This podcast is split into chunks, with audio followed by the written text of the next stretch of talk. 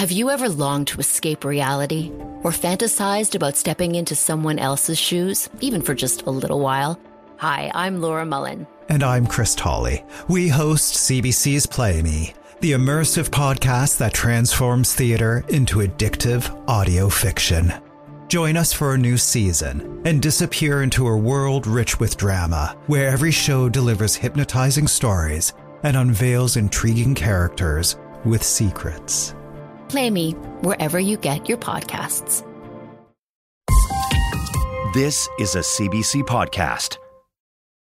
What's interesting is my mom often will remember me to me Mm-hmm. now and Yes. talk about me as if I'm a stranger Oh, who yeah. she's because my you know my mom was very much about her kids and and what they were doing and you know so she'll sometimes like you know just be like well I mean I don't know if you know my son Gavin but you know he lives in Toronto. And I'm like oh yeah how does he uh-huh. like that? One time she said he lives in Toronto with get this a guy. Get this. I know. And I was like well okay I thought we'd cross that hurdle like- many years ago. Yeah, I was like, okay, I know, I sort of know what period in time we are. And then I was just like, oh, I guess I'm a lady at one of the coffee clutches Uh-huh. finding out about the gay son now. Let's see how this goes. Otherwise, did she say good things about you? I said, well, I'm sure he's happy. And she was like, oh, I'm, I think he is. He's, he has a very nice um, boyfriend. Uh, and then she said, but I mean, d- you know, don't tell his father or he'll take him out into a field and that'll be that.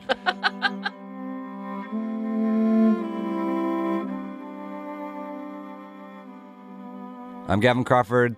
This is Let's Not Be Kidding. Episode 4 Children and Art.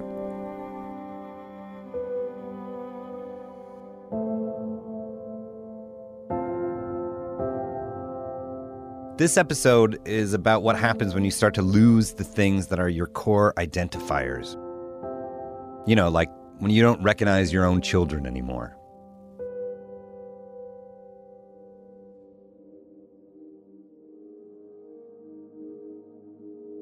How did you meet mom?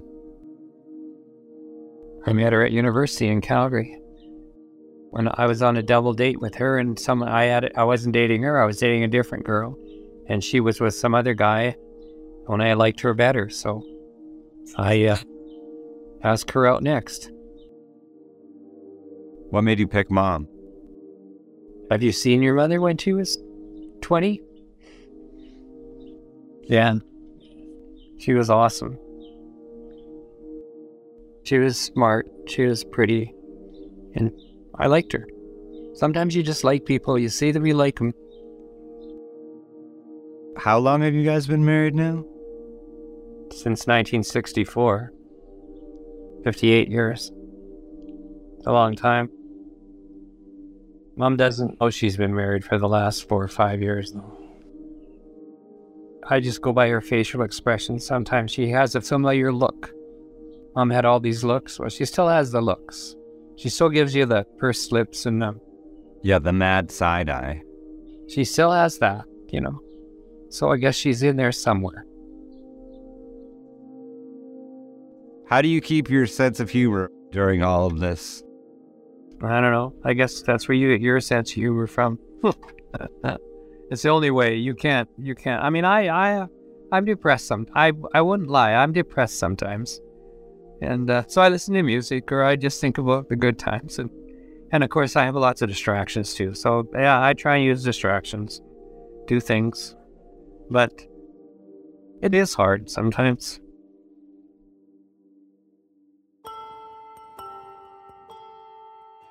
My mom used to sort of go in and out of knowing who I was. Occasionally, she would mistake me for my dad, which was fine, just for a minute though. But it started to happen more and more for longer periods of time. I remember very distinctly we were driving around in Cape Breton and we were just kind of chatting, and then she sort of started to ask me, like, you know, how's your sister? And I thought, she's fine. You just saw her. But I'm like, good. I'm trying to roll with it. And then she'd be like, what about your mom and dad? Do you ever see your mom and dad very much? And I just was laughing and I'm like, Well, you'd be surprised. But I realized as she was talking that she was asking me questions that would pertain to her childhood friend, Frank. My mother used to talk about Frank a fair amount when I was a kid. I never met him, she would always bring Frank up, particularly after my parents had had an argument or if my dad had done something that pissed her off. She would say things to me when I was a teenager, like, you know, I should have just married Frank. Not like that would ever happen, but.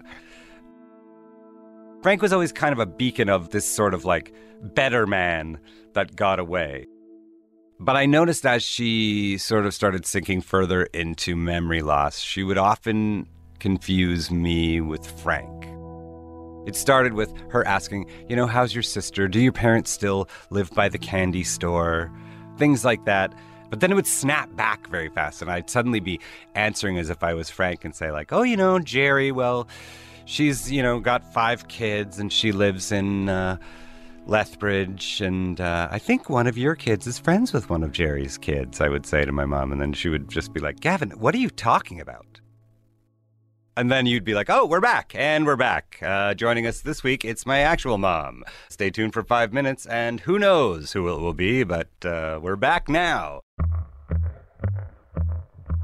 But it never really bothered me because it was kind of short conversations. The only time it really, I guess, like was a real oomph was my parents had come to stay at our house.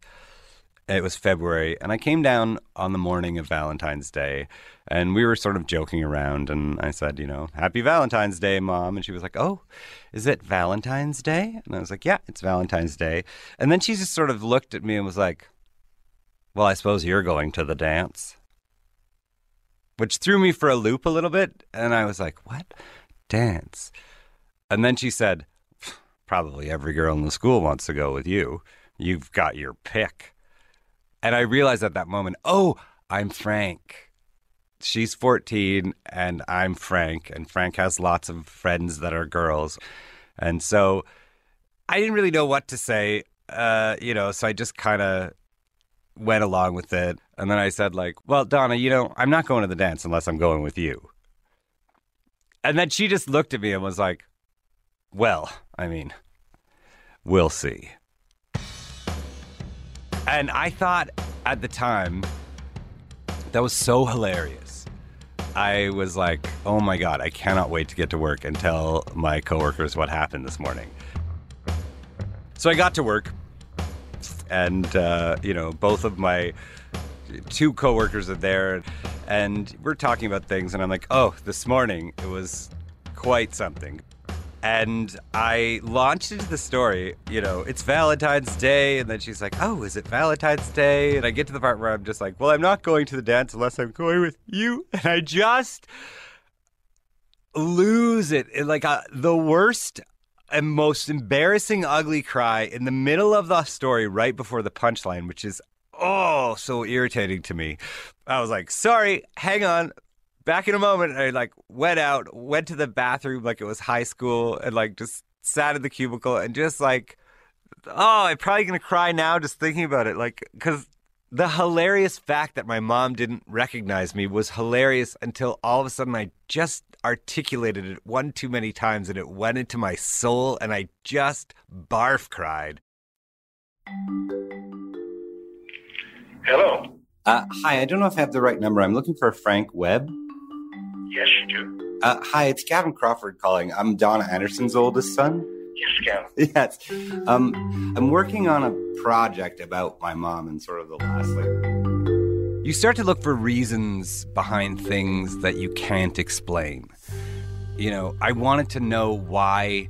Why was I Frank? If you didn't mind, ideally, I'd like to just zip out to Fort Macleod so I could talk to you in person. Yeah, no, I'd, I'd love to do that for you and help you in any Yeah.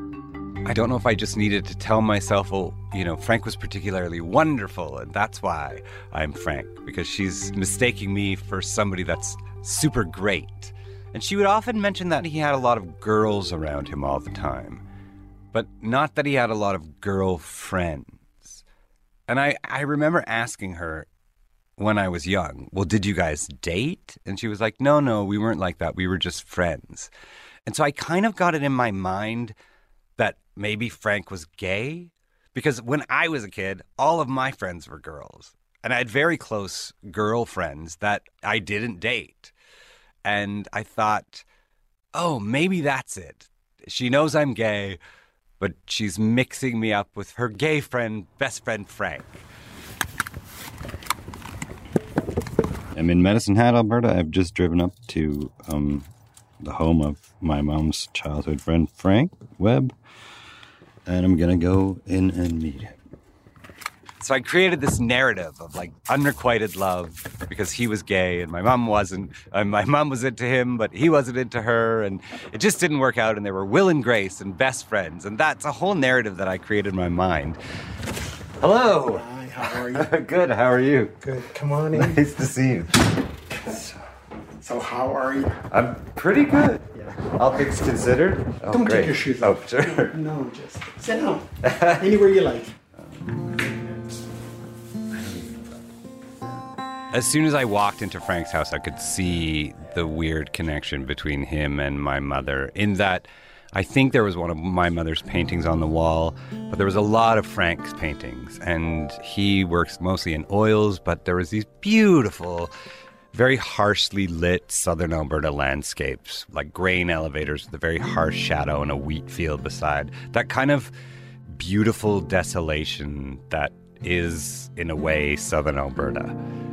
But he had a way of sort of capturing the beauty of that that I know my mother would love. So, I, I got your. I didn't hear your first message. So Oh. when you phoned me, that was, ooh, Captain Crawford, okay. and uh, then the next day, it was It turned out he's decidedly not gay, uh, but he did have an immaculate garden. Frank is actually like quite a handsome man. I mean, definitely an older man in his 70s now, but you know, still not entirely gray and looks remarkably like my father. Here's here's some pictures that I wanted you to see. See, I think this is grade five. This is seven. Is that you? That's me. Yep. Yeah, Looking at a picture of young you, that's me. That's me. Here's your mother. I can tell that's my. I'm like looking at a picture. I'm like, there's a picture of my mom in grade five or seven. Like, That'd be seven, probably. Frank's been with his wife Norma for almost 20 years. They're very happily married, but you can see a little bit of a what if. The same what if that was in my mom's voice when she would talk about Frank when I was a teenager. Just a casual wondering what would have happened if things had gone the other way. Why do you think that you loom so large and like, you know, you guys must have made a giant impact on each other. So We did. because We did. Donna, your mother was uh, was very popular uh, in school. I had some popularity too, but we just we just picked different people, and uh, I was always curious because I'm always like, well, the way she that she talked, I'm like, but you guys didn't ever date. not really. No, It's like, well, I don't know if he wanted to, or I don't know if I wanted to. I don't know. yeah.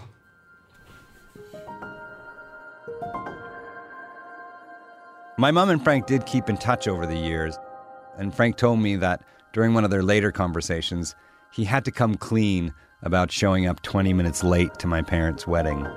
I said, you know, I kind of, I kind of missed your wedding. And she said, I know you came in later.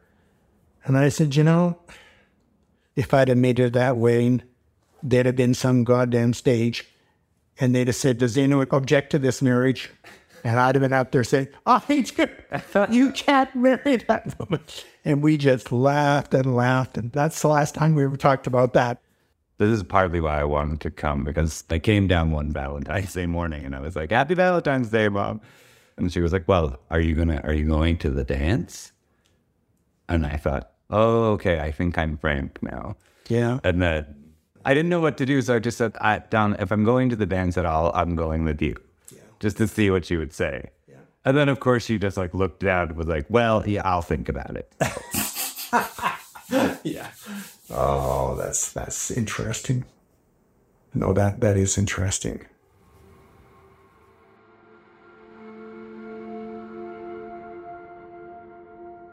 We talked for about an hour and a half, and Frank was very happy to have seen me. I think he was very happy to sort of just jump back into that time. Driving back from Medicine Hat to Lethbridge is about a two hour drive.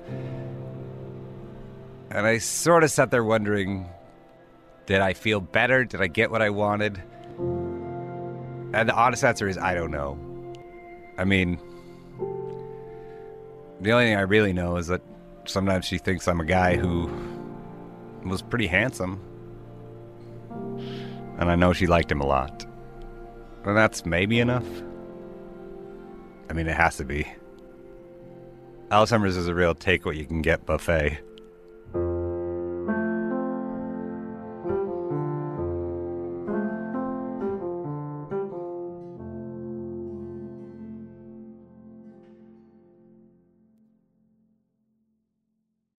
I'm Dr. Brian Goldman, host of the CBC podcast, The Dose. Each week, we answer health topics in a smart and sometimes counterintuitive way you won't hear anywhere else. Like, what's the least amount of exercise I can do to get the benefits? Which psychedelics can improve my mental health?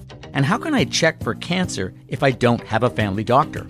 Top experts help me bring you what you need to know in plain language in about 20 minutes. Find the dose on the CBC Listen app or wherever you get your podcasts.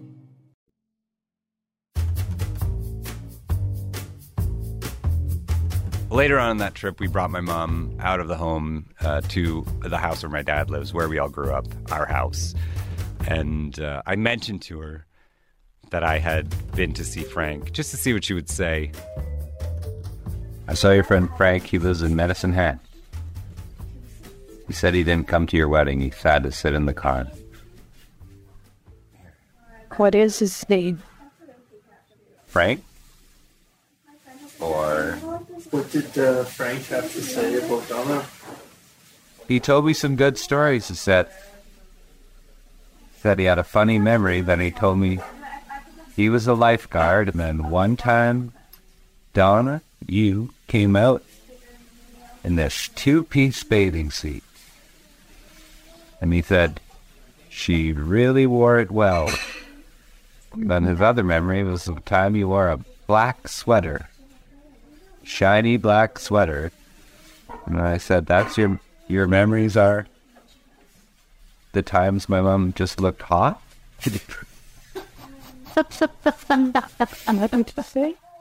Did you remember all the times mom looked really hot? He really liked you. He said he had a lot of fun in Fort Macleod. I could tell from your face you pretty much liked him too.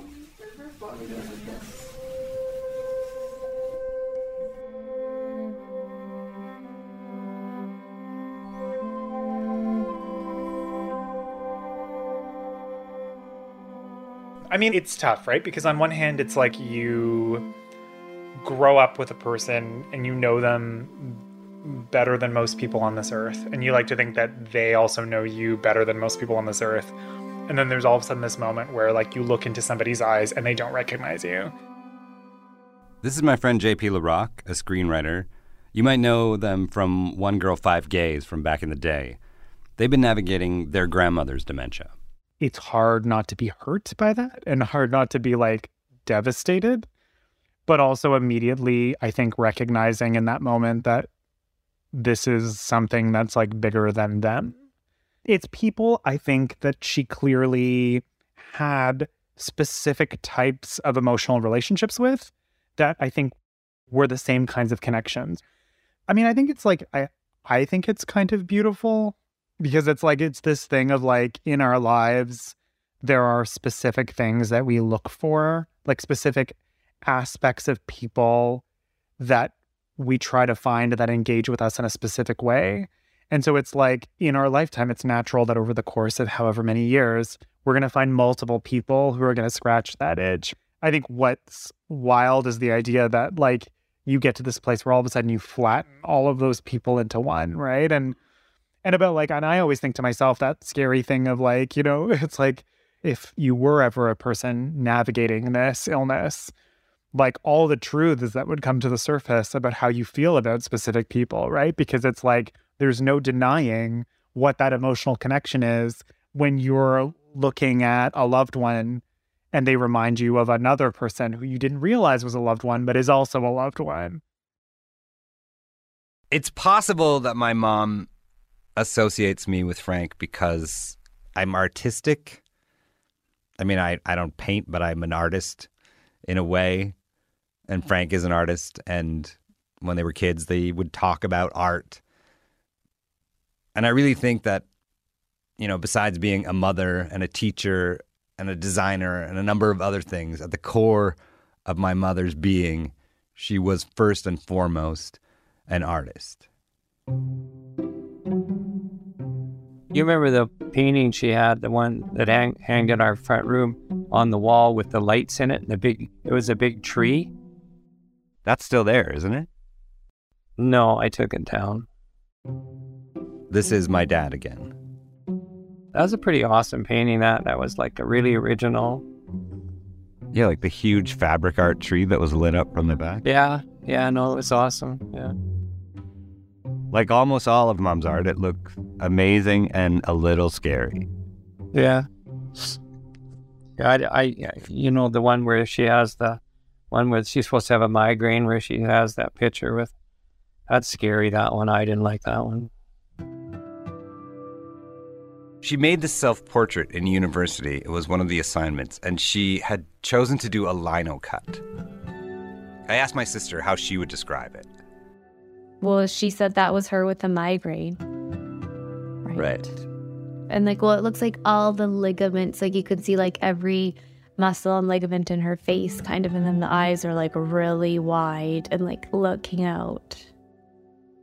It's funny because it's like a bit horrifying, but it is the thing that looks the most like mom to me.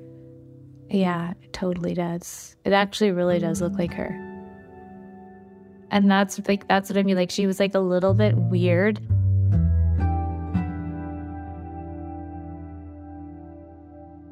I can kind of mark the phases of my mom's life just by the art that was being produced. The encaustic wax years, stained glass.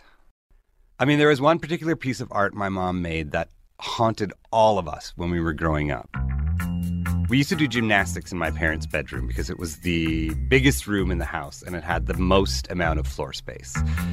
And I remember my sister doing a handstand and looking at this particular piece of art and being like, What is that? And I said, Mom says it's a metaphor. And she's like, What's that? And I'm like, Oh, it just means it's a sculpture. And then she's like, Well, I think it's scary. In the early 80s, my mom went back to university to finish her Bachelor of Fine Arts uh, in her 40s. She majored in painting, but as part of a course, she was required to do a sculpture, and that is how we ended up with what we all called the Black Shelf. It was an enormous half octagon made of wood, about eight feet long and about five feet high.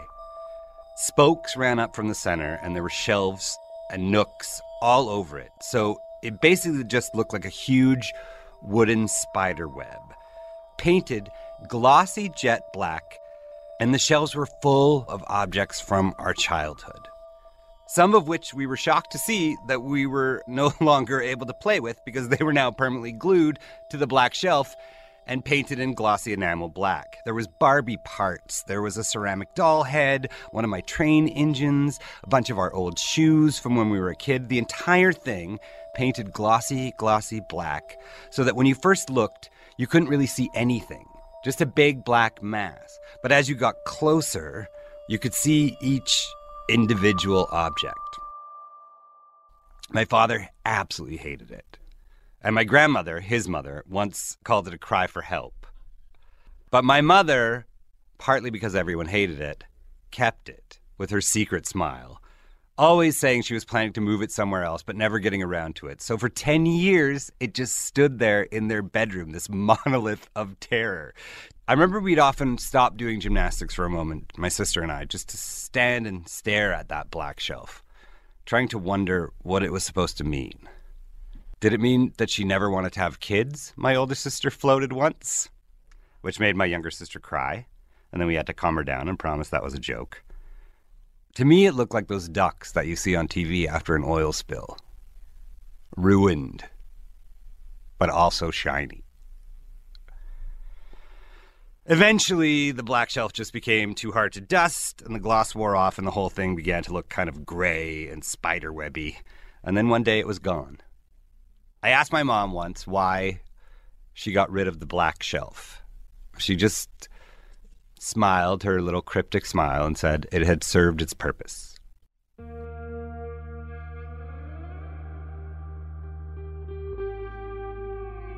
But I think of that black shelf now as a different kind of metaphor. I think of it as a metaphor for her brain. Because it's all these detailed memories, but painted black and fading into each other, so you can't really tell one from the other.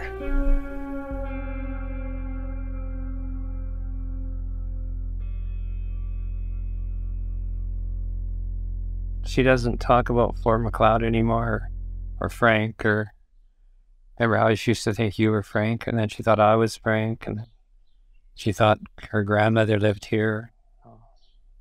She doesn't do that anymore. She just she I don't know what she does. Uh, it's hard.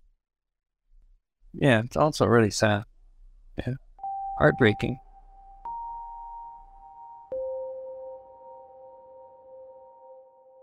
Identity is a very strange thing. Everyone's identity is wrapped up in a whole bunch of things.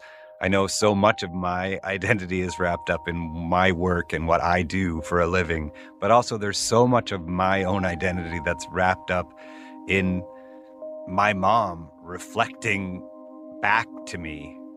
So when she's no longer there in an active way to reflect it back, you do start to wonder who am I then?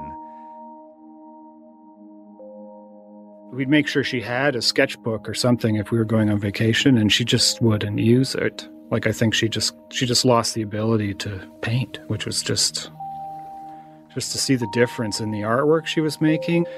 One sketch, you open it up and I thought it was one of the kids drawing. Like it was not her. It was not her normal work.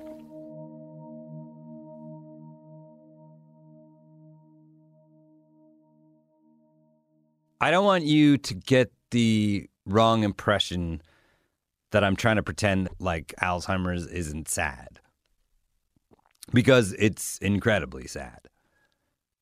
But you have to find something in it that isn't, or it's too much.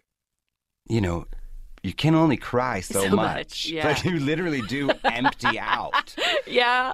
I was like, uh, yeah. So here I'm talking to my friend Aurora Browne from Baroness von Sketch Show, who's experiencing Alzheimer's with her father right now. Yeah. You know, but I mean, I sort of waffle back and forth. You know, sort of the weirdest things. Well, you know, I'll watch. You know, I, the Angry Birds movie.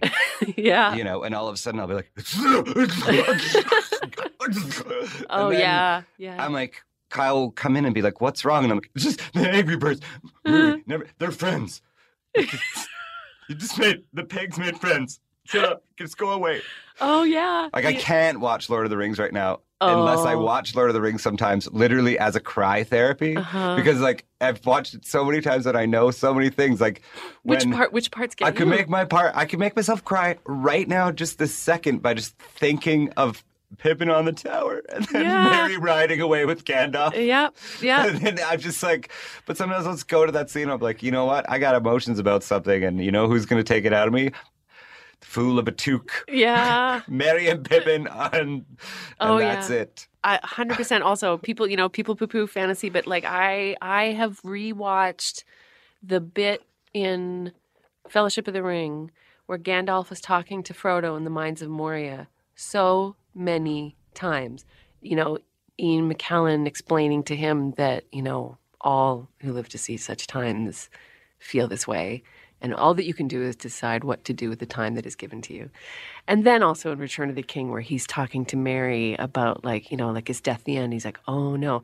It And doesn't end here. It doesn't end here. And it, it, it keeps on going. White shores as far as the eye can see. Yeah. It's, It's, uh, it's a crazy. wow. This went nerdy. Yeah, it did. but you have to do that, whatever it is. Like maybe you know, maybe there are people out there they don't have, you know, they they don't get into sci-fi or thing, but they have whatever it is, and you know, this is where myth comes in. You know, like my dad is not chained to a rock, and there's not an actual eagle coming and ripping out his liver every day. He's not actually pushing up a stone up the hill that rolls down every day, but it feels like it. And, it's very possible in a couple of weeks he might tell you that's happening. Exactly.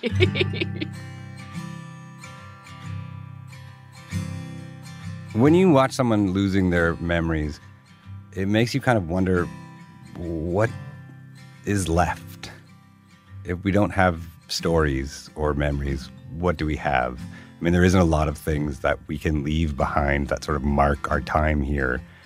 But in the words of Stephen Sondheim from Sunday in the Park with George, there are two things that you can leave behind that matter or last, and that's children and art. There's a point in the musical where an older character sings, just as you said from the start, children and art. Children and art. And I think about that a lot because it comforts me to know that, you know, whenever the time comes, whether my mom knows or not, uh, she'll definitely have left behind a lot of both.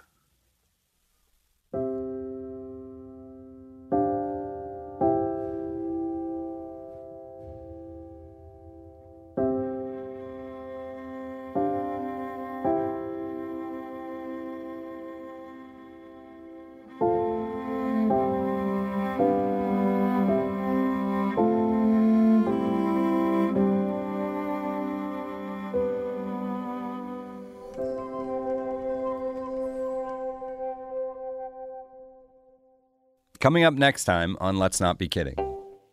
So one of the things we would do together in the fall of 2020 is like go and stop at the um uh the Subaru place and just kind of look at cars and he liked to have that chat with people with Were one you of- always on pins and needles, like when they say, let's go for a test drive? Well, I wasn't until this one day because he's like, I'm going to go in and talk to the guy. So I said, okay, well, I'll stay with the car. And then he'd been gone for a while. And I got out of the car and walked and just happened to intercept my dad pulling out, like pulling up to the exit in a new Subaru, going for a test drive by himself. And I was like, what? And I was so mad at him. You know, I got in with him and helped him and stuff like that. But I was like, I can't believe you're doing, you know, it was one of the few times I allowed my anger to kind of unload on him. And he was so crestfallen. I felt awful. It's all fun and games until someone loses their license. Hide the keys. Next time on Let's Not Be Kidding.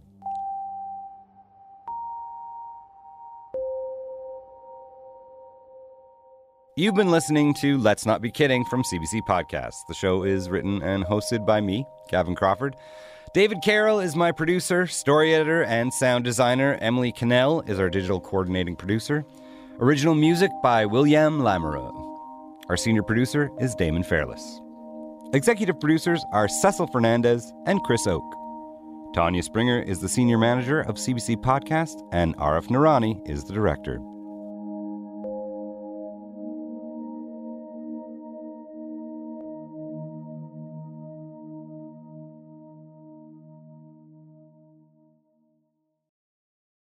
For more CBC podcasts, go to cbc.ca slash podcasts.